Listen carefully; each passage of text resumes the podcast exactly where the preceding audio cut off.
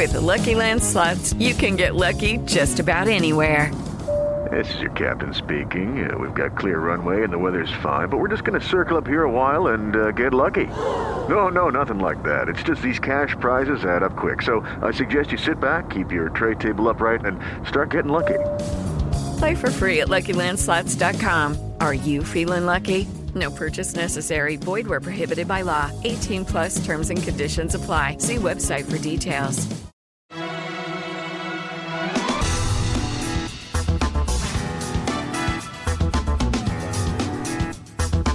Conselho de CEO com Carlos Sambrana.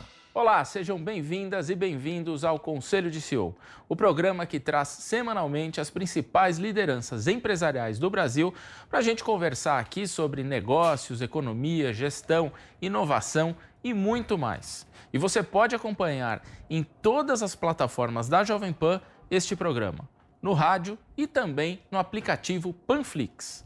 E hoje a gente recebe aqui no Conselho de CEO o Sérgio Saraiva, CEO do RAP no Brasil. O executivo Sérgio Saraiva, presidente do aplicativo RAP no Brasil, viveu situações extremas nesse ano de 2020. No início do ano, a companhia teve de demitir 6% de sua força de trabalho na América Latina e com a chegada da pandemia e o aumento de demanda pelos serviços, o RAP voltou a contratar. Aos poucos, o aplicativo que compete com iFood e Uber Eats foi agregando mais serviços em sua plataforma. A empresa lançou um marketplace aumentou sua participação na área de dark kitchens, entrou em entretenimento e ainda lançou uma agência de viagens, sem contar sua carteira digital. Com tudo isso, a meta é se tornar um super app e não falta capital para esse plano. No ano passado, a startup colombiana, com presença em nove países e 250 mil entregadores na América Latina, recebeu um aporte de um bilhão de dólares do SoftBank. Saraiva, formado em administração de empresas na Uniceub, com MBA no IBMEC e na Harvard Business School, tem a missão de liderar todo esse processo no país. Aos 52 anos, Saraiva, cujo hobby é correr e fazer pizzas nos fins de semana, já trabalhou na China pela AB InBev, foi presidente da Giroflex Forma, sócio da sorveteria Dileto e também passou pela Cielo. No conselho de CEO, ele vai contar toda a sua trajetória e desafios. E a gente já está aqui com o Sérgio Saraiva para conversar no conselho de CEO. Saraiva, é um prazer recebê-lo aqui no Conselho de CEO. Muito obrigado pela sua presença. Olá, Sambrana. É, muito obrigado pelo convite. É uma honra estar aqui num programa como o seu, é, tão reconhecido. Muito bom. E contar um pouco desse ano maluco do rap, né? Como eu falei, como a gente falou aqui na introdução, é, no início desse ano, em janeiro, o rap é, teve de demitir parte dos, de seus funcionários é, 6%, se eu não me engano, dos funcionários. E veio a Covid, a demanda cresceu e tudo mudou. Eu queria que você me explicasse um pouco como é que foram esses primeiros meses e o que, que aconteceu daí. É, só para entender um pouquinho, né? A gente, na realidade, imagina que você é, é uma startup que cresce e ela cresce numa velocidade é, muito grande, já que a gente tem muitos negócios, mês contra mês. É, o que a gente fez é que no final do ano passado a gente ajustou a estrutura. A gente tinha áreas que tinham é, mais, mais pessoas com perfil diferente do que a gente necessitava. O negócio mudou, a gente imaginava um caminho, teve que adequar, né, teve que pivotar o, o vocabulário do, de uma startup, então a gente ia para um lado, teve que adequar outros. Então essas estruturas que, que a gente ajustou no, no início do ano, é, Sabrina, foram, foi bastante importante ter feito isso porque a gente acomodou, colocou mais áreas, mais times comercial, é, comerciais, começamos a estruturar áreas que tinham mais oportunidade de crescimento, faz parte do dia a dia de qualquer empresa. Né? Então, a, eu diria que ali o objetivo era se organizar. E foi muito bom a gente ter feito isso, foi importante ter feito isso, porque, obviamente, quando a pandemia é, chegou, a gente já estava mais estruturado. E aí, se eu pudesse falar um pouquinho, é, a pandemia para a gente foi, foi um momento, obviamente, muito crítico em termos de crescimento, mas a gente conseguiu se preparar antes. A gente conseguiu, é, em fevereiro, quando nós vimos que a pandemia foi para a Coreia e foi para a Itália, ali a gente entendeu que podia chegar no Brasil mais rápido do que todo mundo pensava, inclusive a gente. Então começamos a fazer um plano de ação, a gente fez conference calls com essas empresas na, na Coreia eh, e na Itália para entender o que, que tinha dado certo, o que, que tinha dado errado.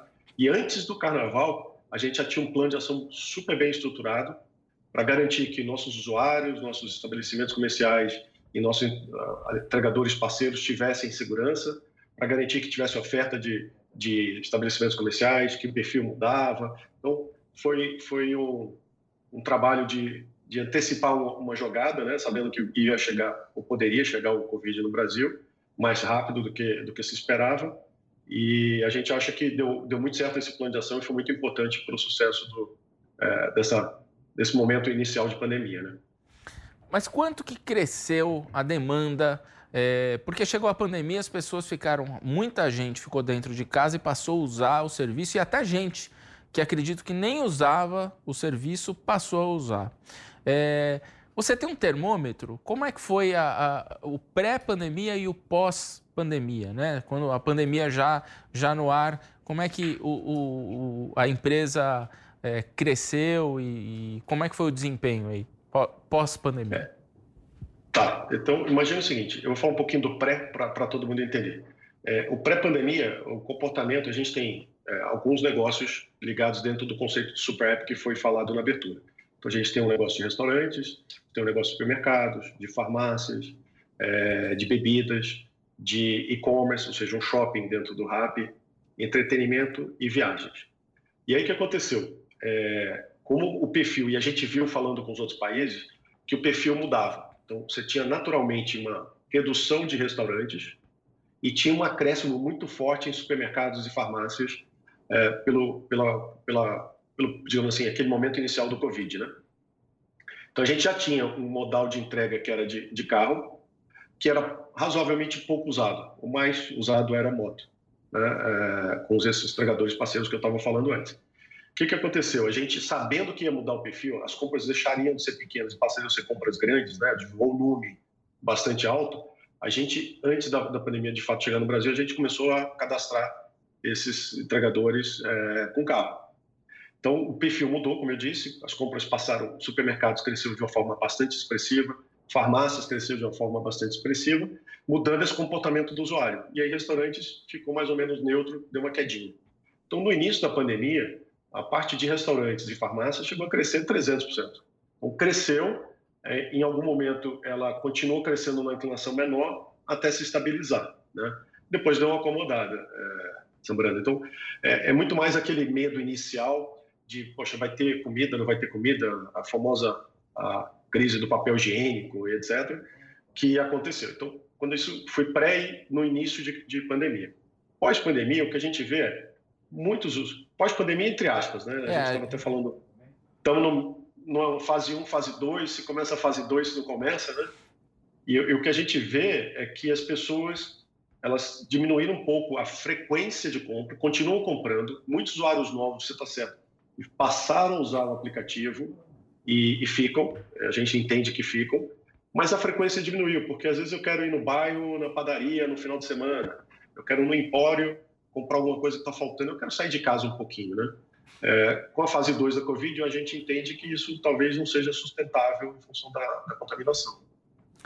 Esse comportamento que você está falando, a, a, o RAP ele tem operação em nove países, né? É, esse comportamento se repetiu nos outros países onde o RAP atua ou de, variou de país para país?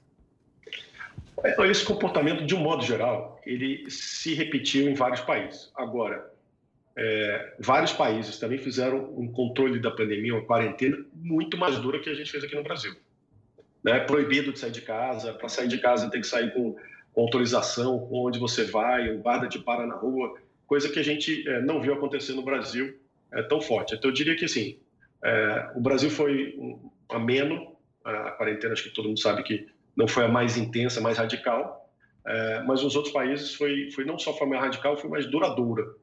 Então países como Argentina, como Colômbia, foi, foi muito mais estrito do que, do que no Brasil. E o comportamento foi muito parecido, tá?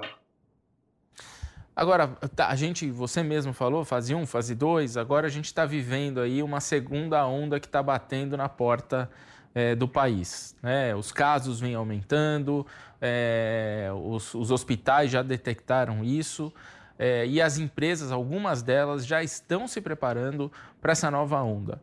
Vocês agora se sentem mais preparados? O que, que vocês vão fazer ou farão algo diferente do que fizeram na primeira onda? Olha, Sambrana, a gente, a gente fez muita coisa na primeira onda, muita coisa. É, eu fiz de uma maneira breve aqui, mas é, a gente, desde criar centros de desinfecção da, das motos e da, das, do, das, das, bags, né, que são as bolsas que os entregadores usam, de criar protocolos de segurança que estão válidos até hoje para os entregadores, para os clientes, de criar um fundo com a Cruz Vermelha de apoio para os entregadores que tivessem Covid e a Cruz Vermelha com a reputação e com o conhecimento médico que tem, é, desde doação de 50 mil refeições ao governo do Estado de São Paulo para conseguir suportar os médicos, é, trabalhar naquele, nos horários que, que a gente sabe que são bastante complicados. Então a gente já fez muita coisa, a gente entende que o nosso protocolo é, é bastante robusto. Né? Eu não posso deixar de esquecer também que a gente distribuiu máscara, álcool em gel, é, bastante coisa para os nossos, não só entregadores, como os restaurantes é, parceiros nossos. Então a gente tem um protocolo que funcionou muito bem, é, porque a gente conseguiu se prevenir, como eu estava falando antes. Então a gente entende que, em voltando à segunda onda, que de fato a gente não gostaria que voltasse, é, os protocolos que estão em, em funcionamento certamente é, serão bastante eficazes porque já se comprovaram eficazes na primeira fase. Né? E, mas nessa pandemia, durante essa crise toda, a, o RAP acabou lançando alguns serviços, pelo menos aqui no Brasil. Né? É, uhum. o, o, por exemplo, viagens. Né? Você pode hoje é, contratar um hotel no, no aplicativo do RAP. É, e também a questão do marketplace, enfim, vários serviços que foram lançados. É, eu, eu, gostaria de saber, principalmente na questão da viagem. Quando todo mundo estava fechado em casa e não podia viajar, vocês lançaram esse serviço de viagem. Qual é a lógica aí nesse, nesse tá lançamento? É, Sambrano, eu vou explicar um pouquinho o que é o conceito que a gente está buscando para depois eu entrar na tua pergunta especificamente. É, a gente quer ser um super app, e aí eu vou aproveitar para quem está nos escutando aqui, nos assistindo, para explicar. O conceito super app é um conceito é, onde você, num ícone só, num aplicativo só, você tem sua rotina ali dentro, sua rotina, seus desejos, suas, suas necessidades.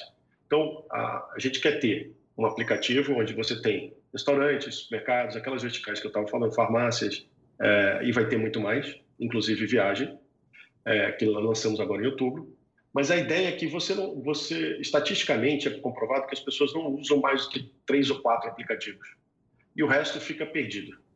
Então, cada vez mais a gente quer engajar nosso, nosso cliente, que a gente também chama de usuário, dentro desse ecossistema, para que ele faça a vida, faça o planejamento financeiro, faça mais coisas ali dentro o máximo possível. Então, é, a ideia de lançar viagens faz parte desse, desse conceito. A gente, a gente é, escuta muito o cliente, a gente tem uma forma, várias formas de escutar bastante o cliente. A gente, é, de fato, nasceu e continua sendo centrada no que o cliente quer, nosso usuário quer. E aí, conversando com os usuários, é, a gente entendeu que era o momento de lançar viagens e lançamos em outubro. Para ter uma ideia, essa, essa linha de negócios, essa vertical de viagens está pronta desde março. E aí, quando a pandemia chegando, a gente segurou, obviamente, e achou que outubro era o momento já do início de uma retomada, onde os, as pessoas que tinham ficado em casa seis, sete meses iam começar a buscar alternativas. Então, no, no, aplicativo de viagem, a gente tem, desde, obviamente, as viagens internacionais. A gente é o que chama-se OTA, que é Online Travel Agency, né, uma agência digital é, online, e, ao mesmo tempo, é um marketplace. Então, a gente, as, nossos parceiros colocam ali, a gente oferece aos nossos usuários a partir dali.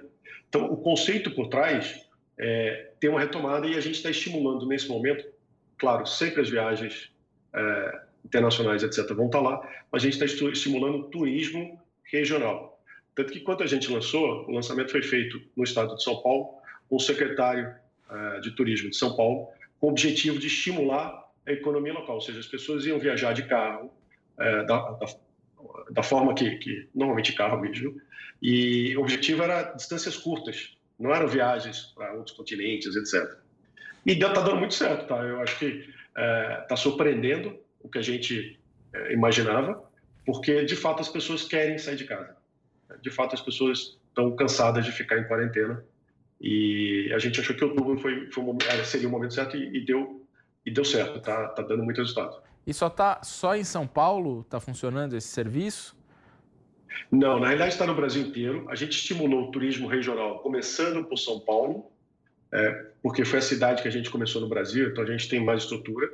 E agora, em novembro e dezembro, a gente está estimulando outras regiões, principalmente para o verão, onde você consiga fazer o turismo é, também, de, de, como eu disse, de automóvel. É, mas a ideia, obviamente, é gradualmente ofertar a parte internacional, a parte de viagem aérea, etc. Tal, que já está disponível. Você falou da questão do Super App, né? É, uhum. Você morou na China, trabalhou, se eu não me engano, cinco anos na China, né, né Saraiva?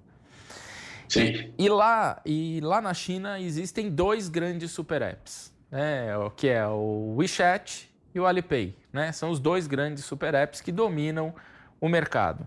Aqui eu vejo muitas empresas querendo criar um super app. Assim, é, não dá para contar nem na mão, nem, nem nos dedos da, da, das mãos a quantidade de empresas que têm anunciado a criação de um super app, de fazer com que os usuários fiquem apenas naquele ecossistema, naquele ambiente. É, por que, que vocês acham que o de vocês vai se sobressair? E você não acha que tem muita competição para ser um super app aí? Olha, é... primeiro, acho que tem um ponto importante aqui. A gente nasceu cinco anos atrás já querendo se posicionar, já desenvolvendo é, já software, já desenvolvendo estrutura, processos para ser um super app.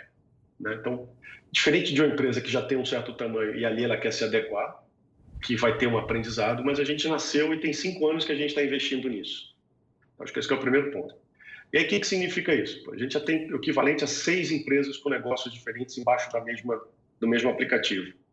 É, então, a gente montou um sistema de gestão com independência, com times de tecnologia, de produto, etc., para que eles tenham independência e, ao mesmo tempo, tenham alinhamento, é, para não sair experiência ruim para o usuário. Então, de novo, é, a gente já nasceu com esse conceito e, à medida que a gente cresceu, a gente foi aprendendo e se modulando. Agora, o que eu acho, de fato, é uma novidade na China. É, nem tudo que sai da China dá certo. A gente tem, de fato, é, aprendido muito, conversado muito, estudado muito, porque nem tudo que está disponível da China a gente traz para cá. E a gente só lança um novo negócio quando escuta muito o usuário. Eu escuta, quando eu falo muito, assim, vocês não têm noção, é, é uma escuta. É, eu participo de focus grupo pelo menos duas vezes por mês, às vezes mais, é, e nós temos times que estão continuamente que só fazem isso. Para quê? Porque não é o que eu quero lançar é o que fato, de que fato resolve a vida do cliente, a experiência do cliente de ponta a ponta. O que a gente, é, voltando àquele ponto do, do Super App, muita empresa vai se posicionar, muita empresa vai investir, mas no final, a, a experiência, que você falou, na China tem dois, olha o tamanho da China com dois, dois Super Apps. Então, no final, vai ter um número reduzido, é, longe de mim estimular, estipular quantos seriam, mas vai ter um número reduzido e vai sobreviver, teoricamente, quem está mais preparado, né? quem escuta melhor o usuário, quem tem uma velocidade distinta, né, quem consegue inovar com maior frequência. Você falou que são seis empresas hoje já embarcadas dentro do aplicativo do mesmo ambiente. É, vocês têm pretensão de criar outras empresas e em que áreas seriam essas empresas? Legal. É, eu, quando eu falo empresas, só para entender, a empresa Serviços, é uma só, mas né? eu, quis, eu, quis, dizer que são negócios dentro da mesma empresa, né? Isso. É, Olha, a gente está se preparando para lançar outros serviços, é, serviços financeiros. A gente já tem uma carteira, a gente vai expandir.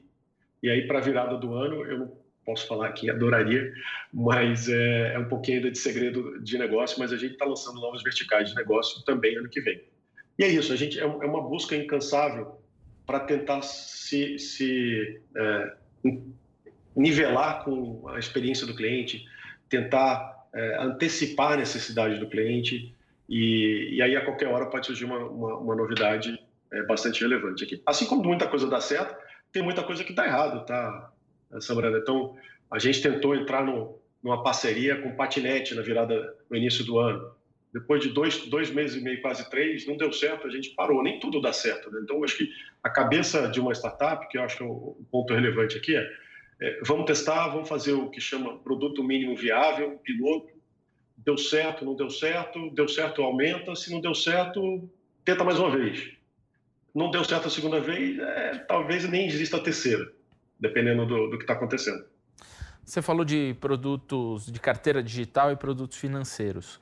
É, vocês pretendem é, lançar outros serviços, como crédito, é, entrar em outros segmentos desse, desse setor? É, eu diria que, de novo, ainda não posso falar, mas eu diria que está em análise, faz parte do, do processo de lançamento aí. Legal.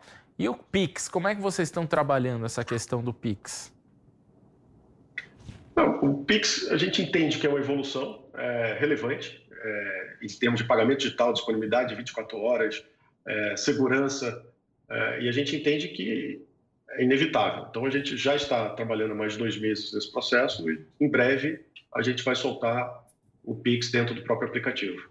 achamos que é, que é um ponto de evolução significativa do sistema financeiro, é um diferencial em relação à maioria dos países e, e acreditamos que vai dar muito certo. Legal. Saraiva, tem outra questão nesse mercado em que vocês atuam, que são as dark kitchens. Né? Muitas uhum. empresas têm construído dark kitchens e têm surgido empresas só de dark kitchens. Né? A RAP também é, investe nesse segmento. Eu queria que você explicasse um pouco a lógica de, de ter uma dark kitchen e até explicar para quem está assistindo, é, escutando, é, o que, como é que funcionam as dark kitchens?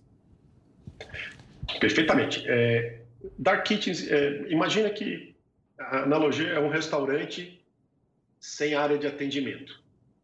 Então, é, imagina que tem um restaurante num determinado bairro que ele é obrigado a ter um espaço para estacionar carros. Dependendo do espaço, ele é obrigado a ter um manobrista. Ele é obrigado a ter um salão, obviamente, é, banheiro de atendimento a cliente, às vezes um bar, e essas áreas são áreas com produtividade é, baixa, né, em termos de retorno financeiro. Então, uma evolução que surgiu, e a gente foi pioneiro nisso, acho que é importante, Dark Kitchens, a, a, RAP, considerando os nove países, a gente tem mais de 300 Dark Kitchens operando há mais de dois anos. Né?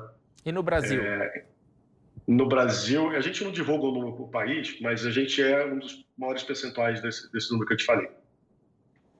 Mas, então, funciona aqui o, a Dark Kitchen é um estabelecimento onde eu não preciso, eu como dono do estabelecimento, imagina que eu sou dono de um restaurante uma marca qualquer, é, eu não preciso ter um ponto comercial que eu vou pagar um aluguel caro, que às vezes eu tenho que pagar prêmio para conseguir é, colocar meu restaurante naquele ponto, né, o famoso ponto comercial. Então eu consigo deixar numa área próxima, num terreno com menores requisitos é, de investimento, monto uma cozinha industrial, né, na essência isso, é uma cozinha industrial. E eu faço, me, me preocupo com o fluxo até a saída com o entregador. Quando eu faço isso, eu consigo ter uma, uma produtividade muito maior, eu consigo ter uma qualidade muito estável e, ao mesmo tempo, o nível de atendimento consegue ser mais rápido. Então, nas cozinhas que foram montadas no passado, você tinha um tempo de, de, do início ao fim do pedido de 10 minutos, hoje o Dark Kitchen consegue fazer em 6 minutos. É, tem vários exemplos, mas esse que, que, me vem à cabeça caiu 40%. E são, e são várias, várias marcas, várias, vários restaurantes dentro de um mesmo ambiente, é isso? Sim, aí o que, que a gente faz? É, esse é o conceito da Kitchen. O que, que a gente faz?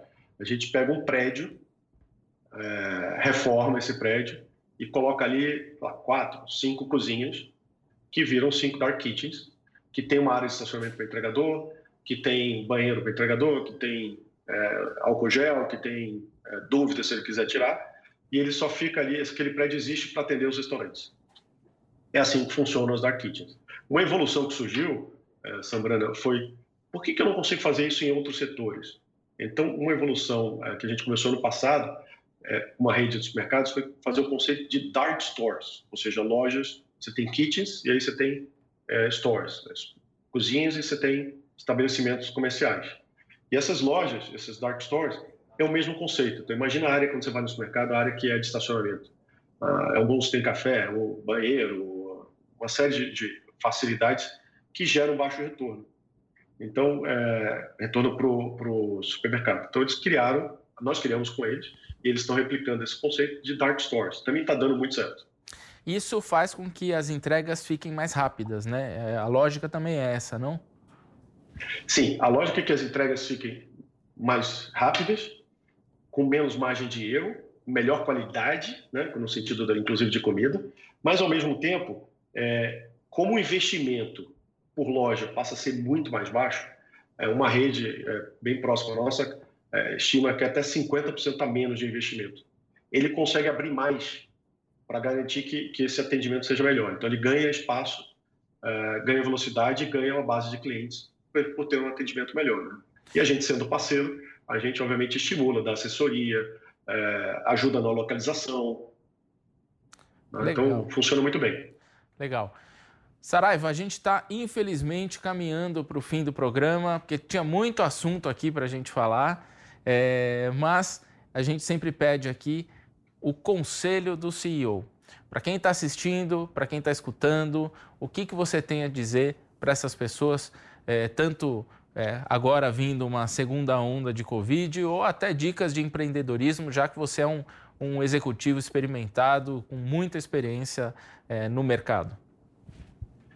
É, acho que, que, pena que o tempo está acabando, porque a conversa estava gostosa. É, eu diria o seguinte: a parte de, de Covid eu, eu deixaria para os médicos, a gente já, já, já tem conhecimento, deixaria para os médicos é, cada vez mais reforçarem os conceitos. Da parte de empreendedorismo, que acho que pode ser bastante relevante, eu diria que tem um aprendizado, eu falei várias vezes aqui, que é escutem muito o cliente de vocês, mas muito com muita frequência, porque em ambientes é, onde você tem mal competição, ou em ambientes principalmente tumultuados com Covid, que você não sabe o que está acontecendo, a diferença vai ser a qualidade da escuta, vai ser fazer perguntas certas. É, então, se me permite, eu vou dar só um exemplo, Sambrano. Lógico. Que é, é, escutando, acho que esse exemplo é muito legal. É, a gente pensa que você está em maio, junho, ninguém viajava, as companhias aéreas, os aeroportos fechados, as companhias sem, sem avião é, no ar. E, e a gente, eu participando de uma conversa com os, com os uh, nossos clientes, e em algum momento alguém falou de cartão de crédito, aí o outro falou de milhas, aí eu falei assim, o que, você está fazendo com suas milhas? Eu falei, estou fazendo nada, não tenho o que fazer, não posso viajar, ninguém pode viajar, né? Aí que, qual foi a ideia que surgiu? A gente criou uma parceria com as empresas de milha para que as milhas dos programas de, de, de viagem fossem convertidas em Rappi Créditos, que é equivalente a real, e onde as pessoas poderiam comprar um sanduíche, a compra do mês, ou comprar um eletrônico, o que ela quisesse dentro do nosso aplicativo. E a sacada foi muito legal, e essa sacada veio do nada escutando um usuário. Né? Então, é, esse é só um exemplo, tem diversos exemplos, e exemplos é, muito bacanas igual a esse, que é, é, as, as ideias, as sugestões, às vezes o usuário não sabe mas se você escuta com qualidade, você transforma aquilo numa oportunidade de negócio. Essa é a minha essa grande recomendação que eu poderia deixar para vocês. Maravilha. Saraiva, muito obrigado. Estivemos aqui com o Sérgio Saraiva, CEO do RAP no Brasil. Obrigado pela sua presença. Obrigado a você e obrigado a toda a Jovem Pan. E o Conselho de CEO desta semana fica por aqui. Lembrando que todo o papo com Sérgio Saraiva fica disponível gratuitamente no aplicativo Panflix para você assistir quando e onde quiser. Se você ainda não baixou, corre lá na sua loja de aplicativos e faça já o download. Na semana que vem, estaremos de volta com mais um grande entrevistado aqui no Conselho de CEO. Te espero aqui e até mais.